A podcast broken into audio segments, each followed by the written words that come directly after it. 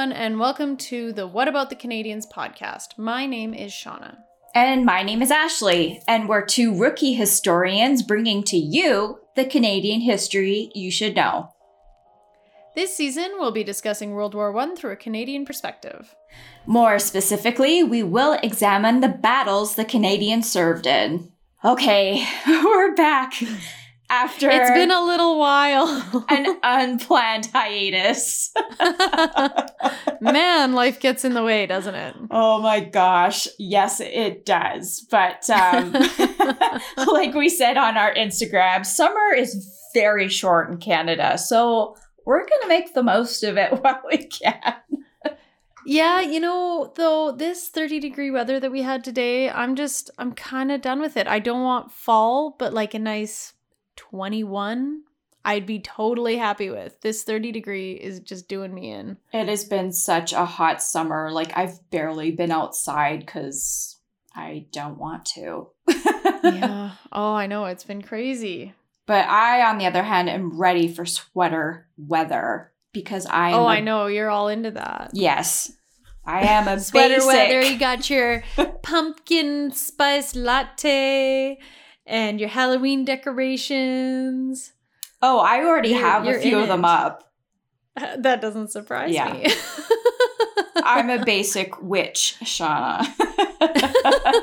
Me, on the other hand, I hate pumpkin spice and I decorate on October 31st.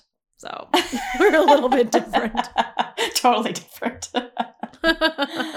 All right. Um. So to pick up where we last left off, we left Like off. three months like, ago. th- I know. I know. I'm sorry. uh, we last left off uh, with the Canadians winning uh, at the Battle of Vimy Ridge. Woo! Yes, it was such a great episode to record because it was like, oh, we finally got a victory. Yes, finally. It's what we've been waiting for. It totally. And now, is it going to keep going? Or are we going to be have more having more disappointments? well, Shauna, we are into 1917. And as we know, Ooh. the war doesn't end until November of 1918. So Got a little ways to go still. we're like halfway through.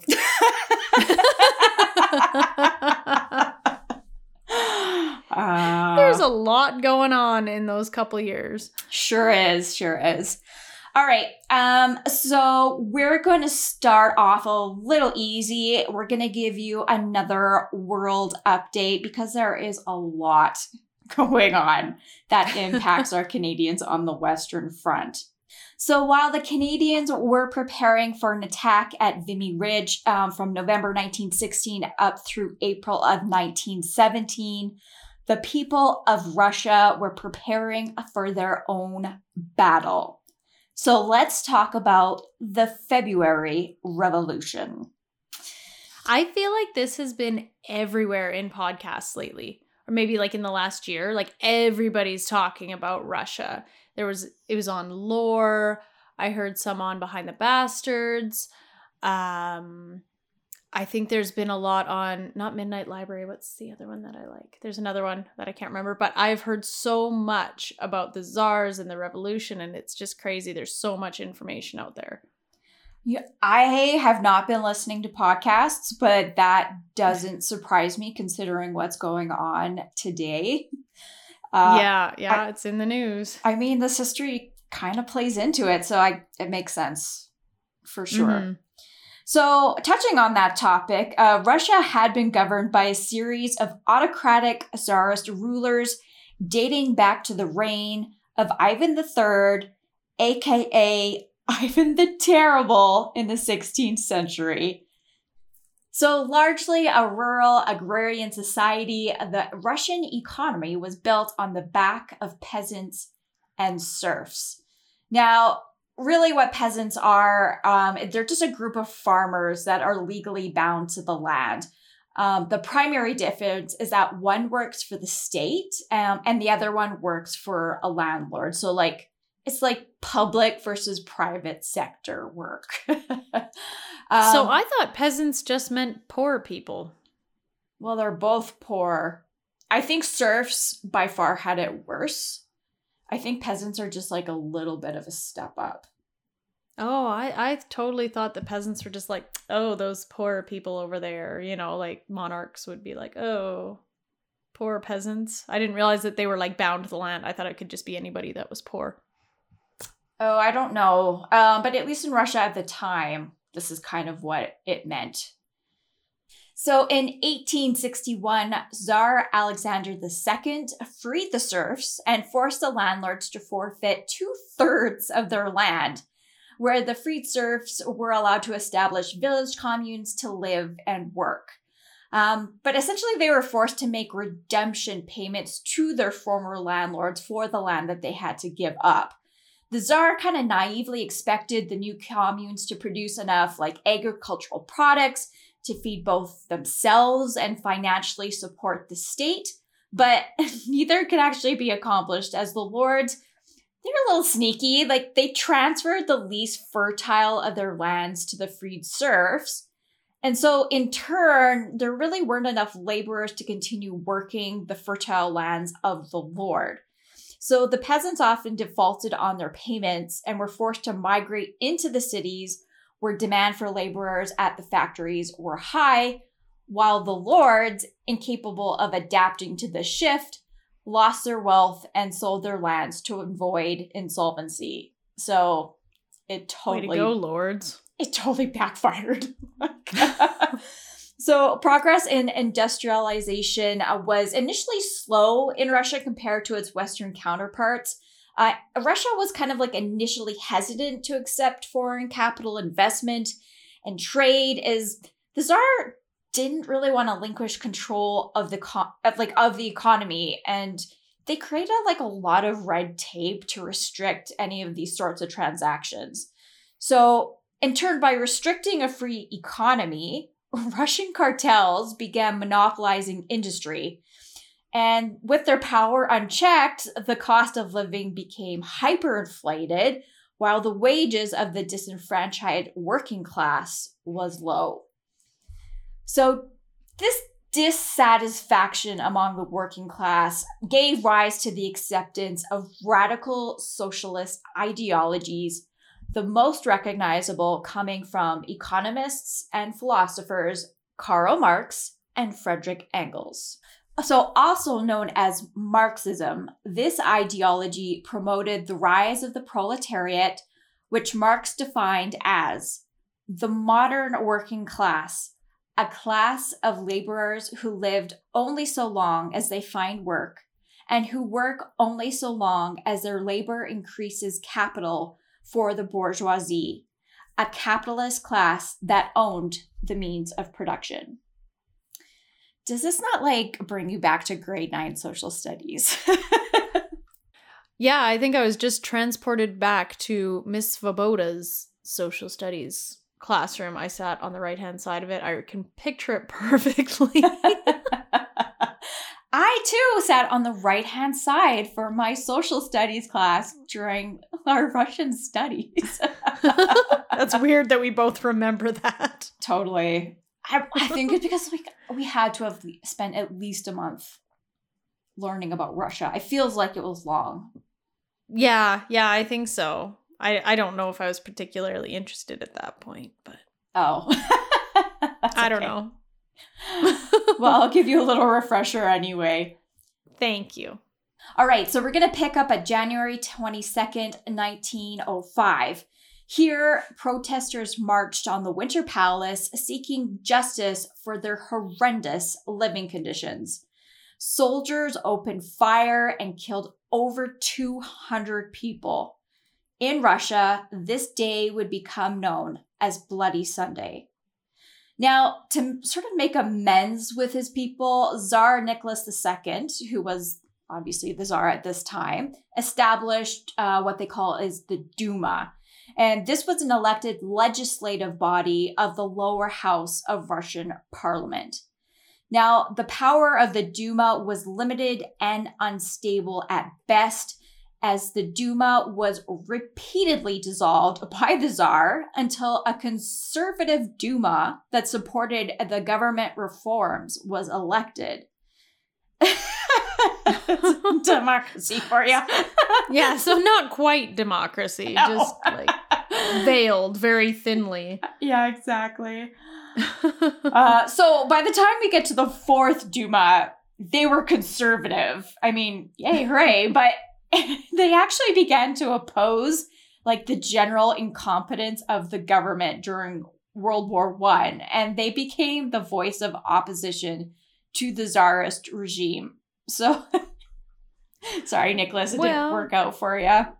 yeah, not quite. Actually, I was just looking it up and I think it's unobscured. If anybody's really interested in Russia around World War One and a little bit before then, he does. I think it's mostly on um, Rasputin, but the Unobscured podcast talks a lot Oh, about that. Yeah, I started that season. I think it's season three, maybe, and I never finished it. But I should go back. Yeah, back. it's it's quite good. And um, Behind the Bastards does one on Tsar Nicholas the Third, I believe. So if you guys are interested in that time period, those are two to really check out. uh, it'd be Nicholas the Second. I don't think there Oh. was a Nicholas the Third. Oh, during World War One? Oh, oops. Yeah. Well, you know that last czar, whatever his name. yeah, was. it was Nicholas the Second. okay. So, um, just going back. So, what is it that I mean by the incompetence of the government? Now, it means on the war front, soldiers were ill fed, ill equipped, and ill prepared. Now, in the fall of 1915, Tsar Nicholas II took command of the army, hoping to inspire his soldiers, but this backfired.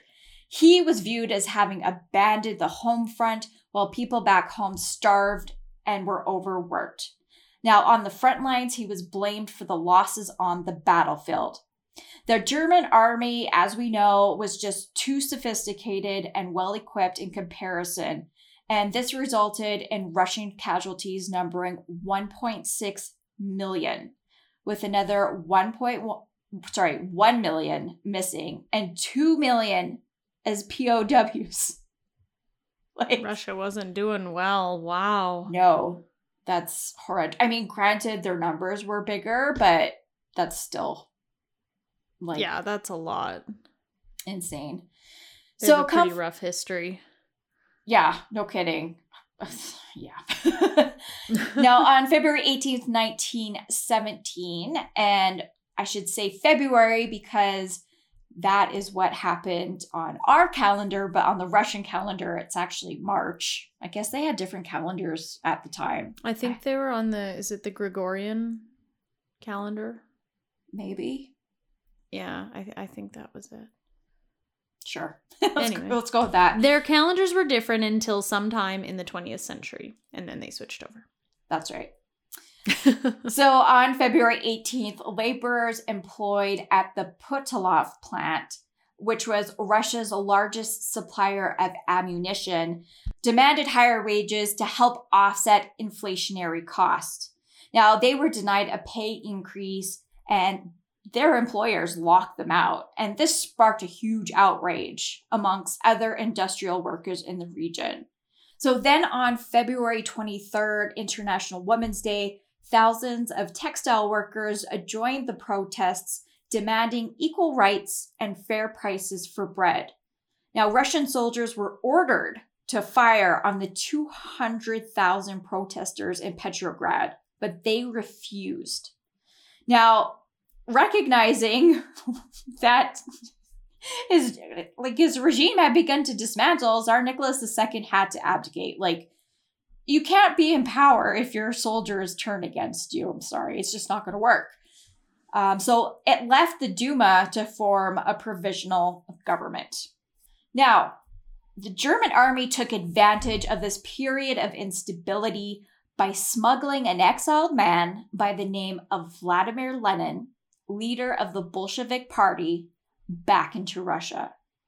Now, he was protected by a squad of German soldiers, and he was transported 3,200 kilometers from Switzerland to the Finnish Russian border. Now, upon arrival, it was actually a British Allied soldier that recognized Lenin, and he telegraphed the provisional government, and he flat out recommended that they deny entry to him into the country. However, Russia was now a, and I say this with air quotes, democratic state.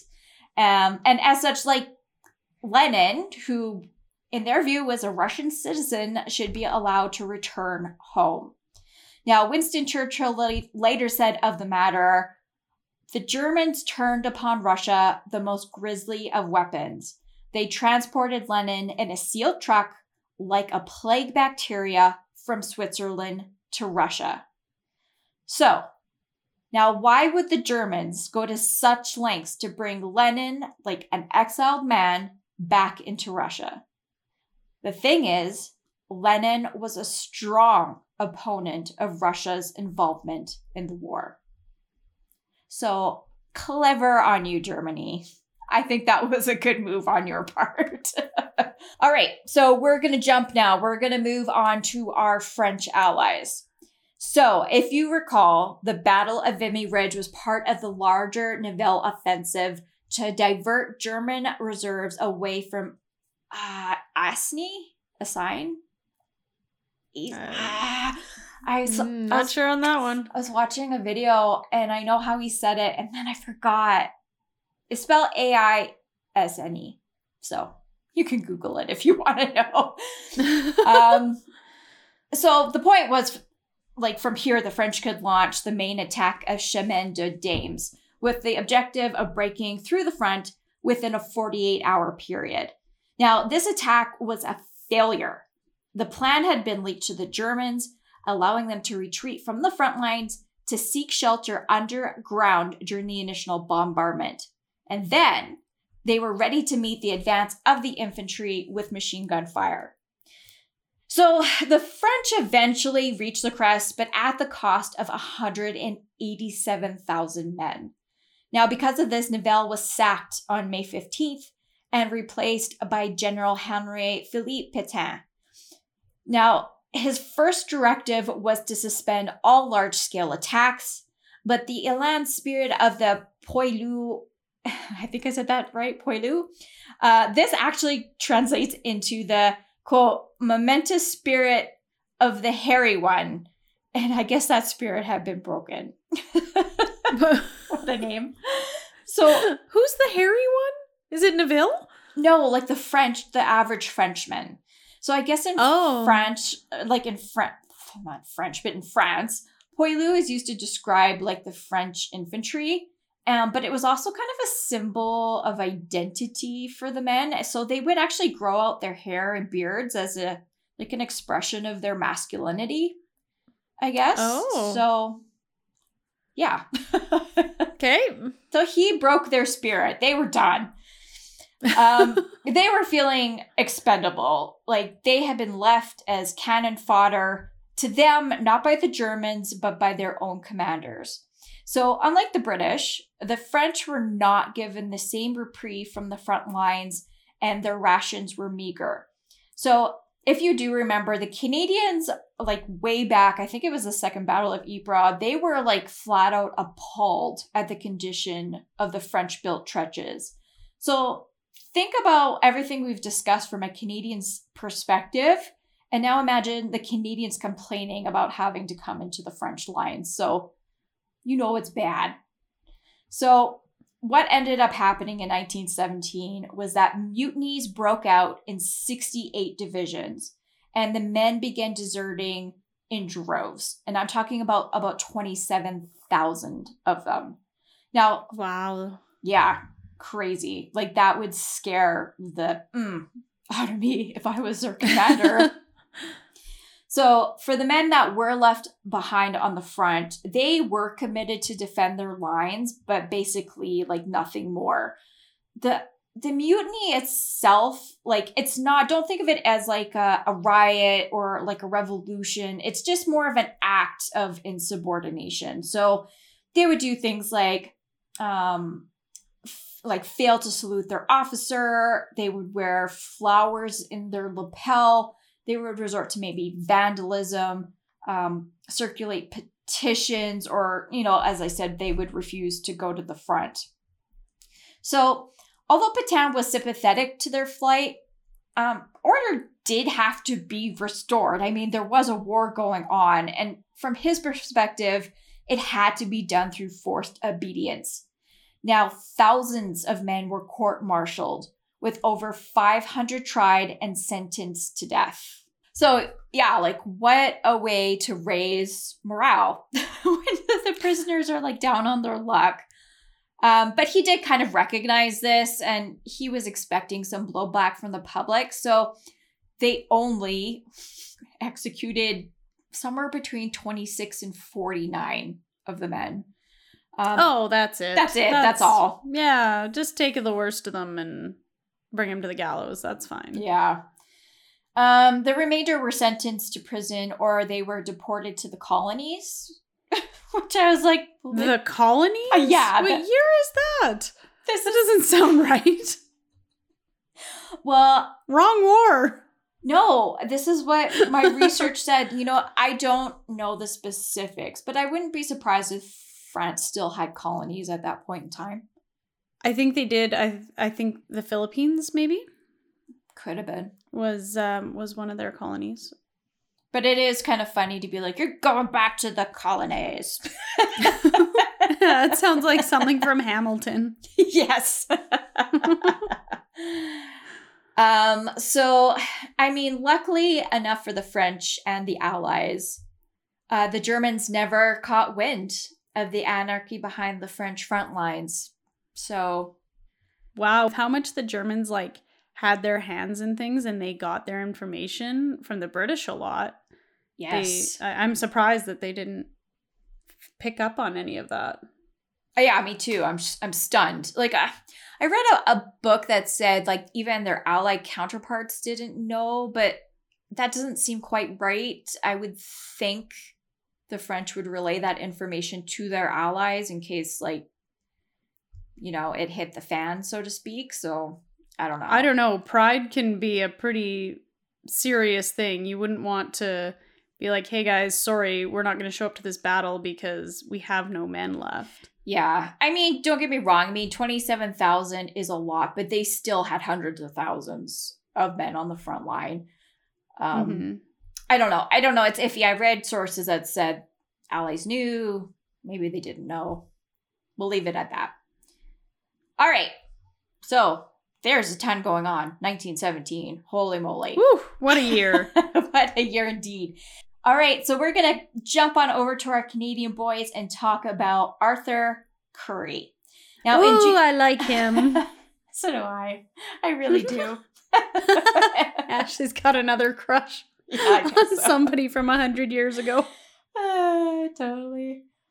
Uh, okay. Um, so in June of 1917, this is now two months after the victory of Vimy. Lieutenant General Julian Byng was promoted to commander of the British Third Army. Now, when Byng took command of the Canadian Corps in 1916, he said he was perplexed, referring to the appointment as a stunt. I think we talked about that earlier. Mm-hmm. But uh, he left his command holding great respect and admiration for the Canadians, and he honored these men by petitioning Haig to promote a Canadian in his place. Now, to Byng and General Haig, Currie was the obvious choice. Now, of his promotion, Currie wrote, No one realizes better than I do the hard task that lies before me in trying to fill the shoes of our late Corps commander, Sir Julian Byng. He was a leader who all loved, and to one whom the Corps is very much indebted for his present high state of efficiency. So that's uh, pretty nice accolades for Julian Byng. Now, Currie's promotion was expedited before the politicians could have their say, and this would ruffle the feathers of our Canadian politicians, including Lord Beaverbrook, Garnet Hughes, and of course, our good friend Sam Hughes. No, I thought he was gone. Didn't he get fired last time? Oh my God. So, my biggest regret of this podcast is not just reading a book about Sam Hughes, because, like, I would pick up pieces along the way, and then it's like, why is he still here? So, it's true that he's no longer the minister of militia, but he is an MP. Oh, okay. And as we know, he's got friends in high places. So, he's not gone, he's still kicking. Ugh.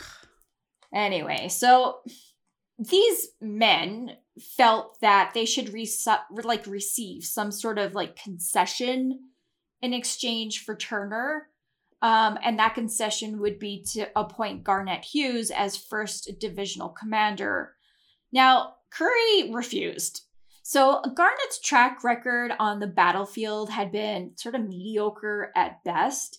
And he had actually been in England for several months, um, like doing like an administrative role. So Currie kind of commented like because tactics are, are changing so rapidly, uh, and you had to devise new tactics all the time to meet changing conditions. Um, if you haven't seen service out here, if you've been away for several months, like you're out of date. Like you're not going to be much use to me. Now, Garnet and Currie were actually friends, um, and he pleaded with him. But Currie said friendship did not excuse inefficiency. Now, Garnet actually threatened Currie, noted, this sounds so high school, I will get you before I'm finished with you. Like, Ooh, It's like a- burn. what a cartoon villain. Watch out, Currie. Did he twist his mustache when he said it too? Yeah, a little grease on the mustache. um, but actually, this wasn't really an idle threat um, when you're backed by Sam Hughes. Now, Currie wrote, From the time of my refusal, Sam never ceased to blackguard me to minimize my influence and authority with my own men. The things to which he and his associates, I love that word, his associates, uh, restored would bring a blush of shame to the face of every de- decent citizen of this country. Oh man. Like the word that popped into my head was like Sam and his like cronies. like, I don't know. They're all sitting around smoking cigars, drinking whiskey, and insulting people with Yeah. very flowery language. Totally. Oh god. Anyway, um, so Currie moved to establish his headquarters, and it really should come to no surprise to us by this time that he expected initiative from his commanders in overcoming adverse circumstances. His attitude was don't be satisfied with things as they are, as they can generally be improved upon with initiative, forethought, and endeavor. Now, he relied heavily on the expertise of his gunners, like engineers, sappers, the infantry, miners, you name it. And unlike the staunchness of the BEF commanders, as we've seen before, um, and I quote, Currie's mistakes were genuine mistakes of careful judgment. They were not mischances, not the miscarrying of plans due to lack of consideration. And unlike the head commanders in the French army, Currie, as recounted by Victor Odlum, and I quote, earned a reputation among the members of the High Command as one of the most careful and humane leaders in the field. But as we know, commanders in chief have to make the tough and sometimes unpopular decisions. And the question became Did Currie have what it takes to lead the Canadians to victory on the battlefield? And we're going to see that test come up in July of 1917. Okay, so that's your little world history. Little. Little. There's a lot going on at this point in the world. It's huge. like, I can't even imagine incorporating what's going on in the Eastern Front, um, down in like Gallipoli and Italy and Turkey. Like, it would be It'd be a big job that I would never want. It'd be like a 10 sure. a 10 year podcast. it's overwhelming for sure. Yes, absolutely. Okay, so now we're going to jump into the Battle of Hill 60, also referred to the Battle of Mezzanez. Knees? Mezzanese. Mezzanese. That's what we're going Pick with. one, stick with it, and say it confidently, Ash. Mezzanese. Sure. All right, so based on what we've just discussed, one could conclude without fault that the Triple Entente is starting to crumble and that burden of responsibility is going to fall onto the shoulders of the British and their Commonwealth nations. So, as ambitious as ever, Haig remained steadfast in his position that a breakthrough of the German lines would be accomplished by the British in Flanders. Like, we're still hung up on this. they haven't moved anywhere. In like three years. But yeah. we're gonna do it, guys. Like, it's like the most like fortified part of like the Western Front, but I feel like that's where like the breakthrough should come. yeah, that's that's gonna be it. I believe it. I had a dream once that that was where we are gonna break through with our cavalry. Let's do it, guys. Okay. Um, so, in conjunction with this, the British had actually long planned for an amphibious, or what we'll say like a water coastal invasion of Belgium. And Haig saw an opportunity for a two prong attack on the Germans to not only capture the ports, but uses to break through the lines along the Ypres salient.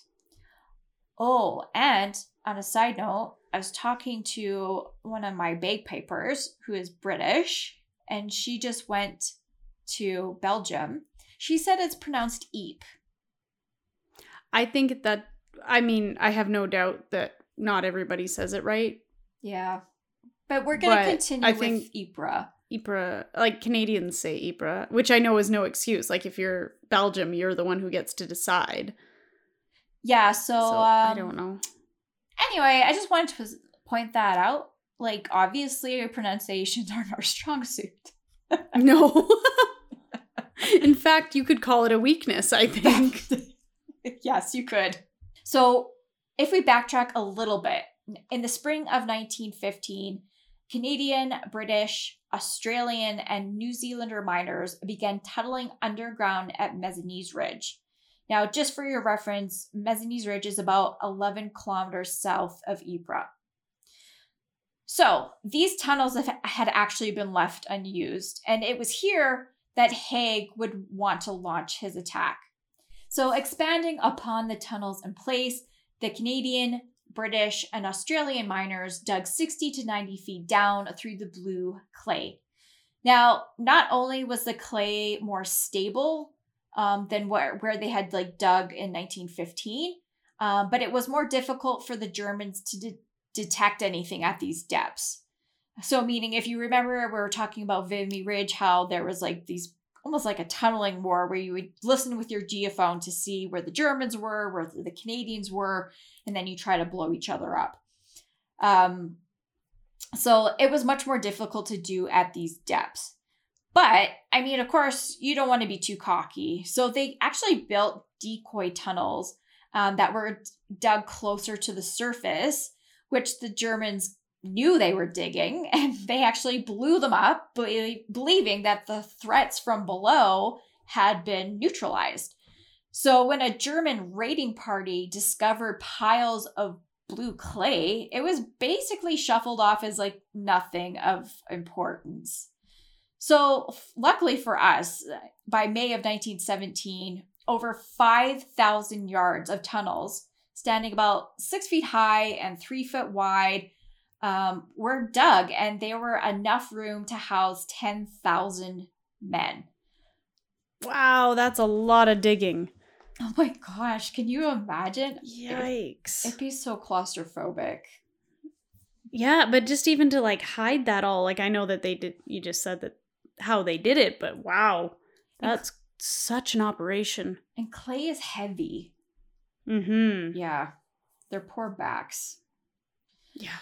Uh, okay, so after these tunnels are dug, we're ready to launch an attack.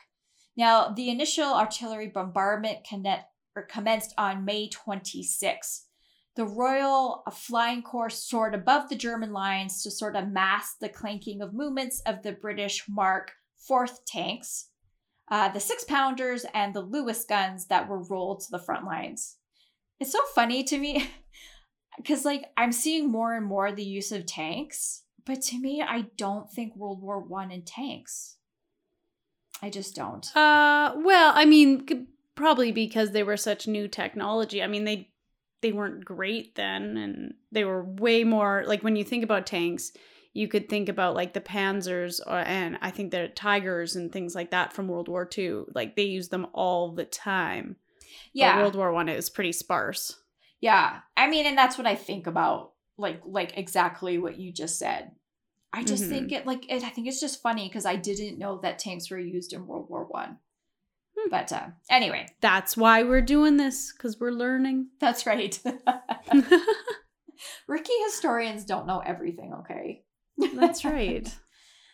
All right, so at 3:10 a.m. on June the 7th, 19 mines weighing over a million pounds were detonated, and this completely stunned German defenses. Then over 100,000 men went over the top to capture the ridge, which helped kind of straighten out parts of the salient, but unfortunately it just wasn't without loss. There were over 24,000 casualties from a subsequent German attack, but the, ma- the British did manage to hold the line. So from there, they could look and they could see Passchendaele Ridge. Now, just as kind of a side note, mines are not going to be used again in World War One, which is what I've read is a little unusual or unexpected just because they were so impactful, but at the same time, they created such a mess. It was hard to move across the battlefield. So I, I suspect that's why they weren't being used, but Wow. I didn't know that. That's pretty interesting, actually. yeah, because they're relatively effective. But say Well, you find other ways, I guess. That's right. All right. So that little lead up battle brings us to the Battle of Passchendaele. So for six weeks, the men held the line, wasting away every opportunity to advance on the Passchendaele Staden Ridge. But I mean, in a, speaking in a matter of practicality, General Hubert Plumer, who was the commanding officer at the time, knew that moving the artillery from Messines to the salient required time. But Haig did not want to give time because we know how anxious Haig is to get moving on things without thinking things through. So he actually replaced Plumer um, with General Hubert Gough. Um, this actually kind of didn't work out for him. Uh, Gough was skeptical that immediate attack was even feasible, and he ended up requesting more time to review the battle plans that had been laid. And then in the end, he kiboshed them. He was just afraid that they were going to further expand into the salient and they didn't want to be further surrounded on three fronts by the Germans. So, didn't quite work out there for Haig. Okay, so on a political front, Haig didn't even actually have support from the war cabinet to continue with an offensive. Now, relying on intelligence from GHQ, Haig appealed to the cabinet to see the optimism and opportunity in their in their situation. He cautioned that there was waning hope in Germany and it would be revived, and time would be gained to replenish food, ammunition, and other requirements. In fact, many of the advantages already gained by us would be lost and this would certainly be realized by and would have a depressing effect on our armies in the field who have made such great efforts to gain them. Now, in contrasting view, Major General George MacDonald, who was the director of military intelligence, warned it is obvious that offensive operations on our front would offer no chance of success. Now, to MacDonald, there was no doubt that the Germans would pull men from the Russian front and deploy them to the Western front and reinforce an already well fortified defensive position.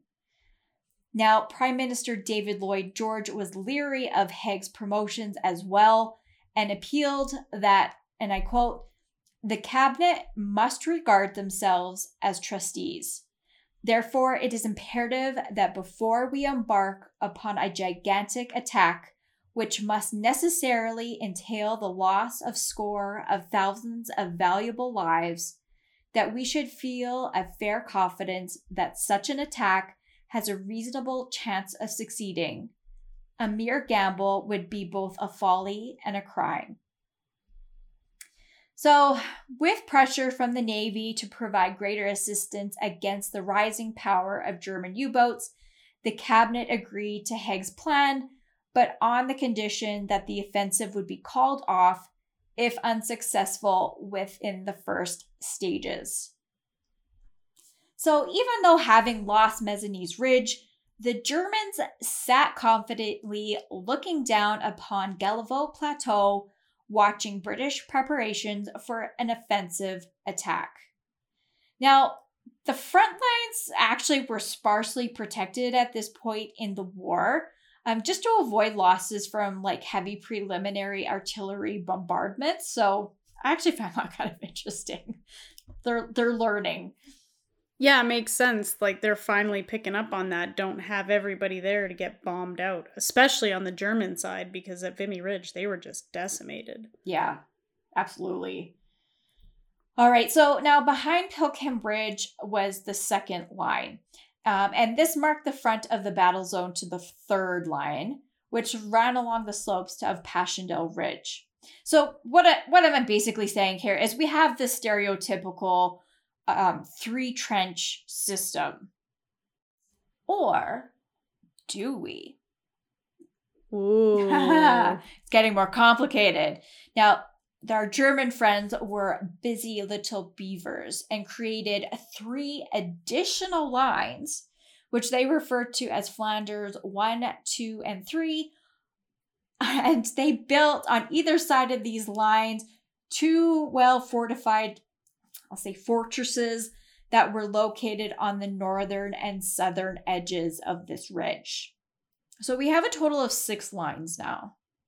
So, I mean, it was kind of inevitable. If the British broke through the line, the salient was going to become more prominent and it would leave the British in a more vulnerable position. Now, scattered along the lines, of course, we're going to see pillboxes and sort of like fortified barn houses um, and as we know, the pillboxes have become the bane of existence for the British Army. I mean, not only are they difficult target for the artillery, I, I mean, it really only takes a couple men with machine guns um, to s- stop the advance of soldiers. So it's not it. I don't know why this is the place where where Haig is like, yeah, we're gonna push this through. Because he's desperately hoping that, since like he has been for the past what two years, Ugh. that cavalry cavalry will break through, and this is just the place that he has foretold that it will happen. So he has to make it happen here. You're not wrong. Um, he in the books I've read, I, he's absolutely mentioned the cavalry again. I just didn't bother putting it. in. Uh, so, I mean, before being replaced by Gough, um, General Herbert Plumer and General Henry Rawlinson, they had actually devised like a two phase attack. Um, and this plan would allow the soldiers to advance one mile into German, uh, like the German second line. And then day two, there would be a pause followed by an artillery bombardment. And then they'd have like this next push. But General Hubert Gough devised a like pretty aggressive like four stage attack to push the front to the German third line within one day. So the first is the blue line objective, and this is situated along the German front line along Pilkem Ridge. This would um, sort of give British a holding on the Gheluvelt Plateau. So after a very brief, like 30 minute pause, the men would then advance to what they call the black line. and this black line was on the reverse slopes of Pilkem Ridge. Then, following a f- about a four hour break, the men would advance to the German third line, also identified as the Green Line. And it's at this point that the divisional commanders would decide the feasibility of advancing to the Red Line. And this red line is situated along the western slopes of Passchendaele Ridge. So, in total, we're talking at about an advance of 4.5 kilometers into German occupied territory, pretty much within a day. That's pretty lofty. no kidding. uh, I mean, for men like Gough, time was of the essence, and same with Haig, right? They knew that, or I don't know if they knew, but in their opinion, you needed to strike hard and heavy while the iron is hot. But in the opinion of others, men like Gough were so blinded by their quest for victory that they construed these grandiose schemes without due consideration for the practicalities of achieving victory. Now, even Haig's senior staff officer, Brigadier General John Davidson, remarked So, experience shows that such action may, and often does, obtain spectacular results for the actual day of operations, but these results are obtained at the expense of such disorganization of the forces employed to render the resumption of the battle under advantageous circumstances at an earlier date highly improbable. That is a mouthful. so basically, what he's saying is what he's saying is that yeah, they did a great job, but it was such a show back here that well, there's no way we could have done it sooner. Yeah, like you need time for the artillery to catch up. Like they just can't move at like high speeds to get to where you're going. Like you need time to yeah. advance things forward. Uh, of course, Gough scoffed at Davidson uh, as aggressive as his plans may be, uh, to him, experience uh, has also shown that conservative advancements fail to fully reap the advantages of their success. And we actually kind of saw this a little bit at Vimy Ridge. If you remember, they were criticized for not pushing further. I, I think it was on to Lens. But again, it was that same art like same argument that Davidson was making. Like, your artillery can't catch up to you. I'm sorry. You need your artillery. But anyway, Gough had said, like, after the first attack, one cannot hope to gain similar results in one attack as long as the enemy can find fresh reserves. I think, therefore, it would be wasteful not to reap all the advantages possible resulting from the first attack. Now, Haig approved Gough's plans, believing that the Germans were on the brink of collapse. But he did advise Gough to provide extra support, like along the Gheluvelt Plain. I guess there was a crossing of German strongholds there. Um, Gough decided to ignore this warning. Not, don't know, don't know why. Um, so, according to authors Nigel Steel and Peter Hart, uh, by 1917, the commanders were learning. They were learning the importance of preparation. Gough even noted in his records that like the general principles for the conduct of the troops in battle were elaborated upon. Models enabled the leaders of the attacking troops to know the ground over which to see advance. We found this method of showing the leaders what they might expect to see and that what they had to, to do was very helpful. Like Oh my god. Really? Oh, yeah. oh my gosh, sending somebody in knowing what they're getting into? Wow. What? I had no idea.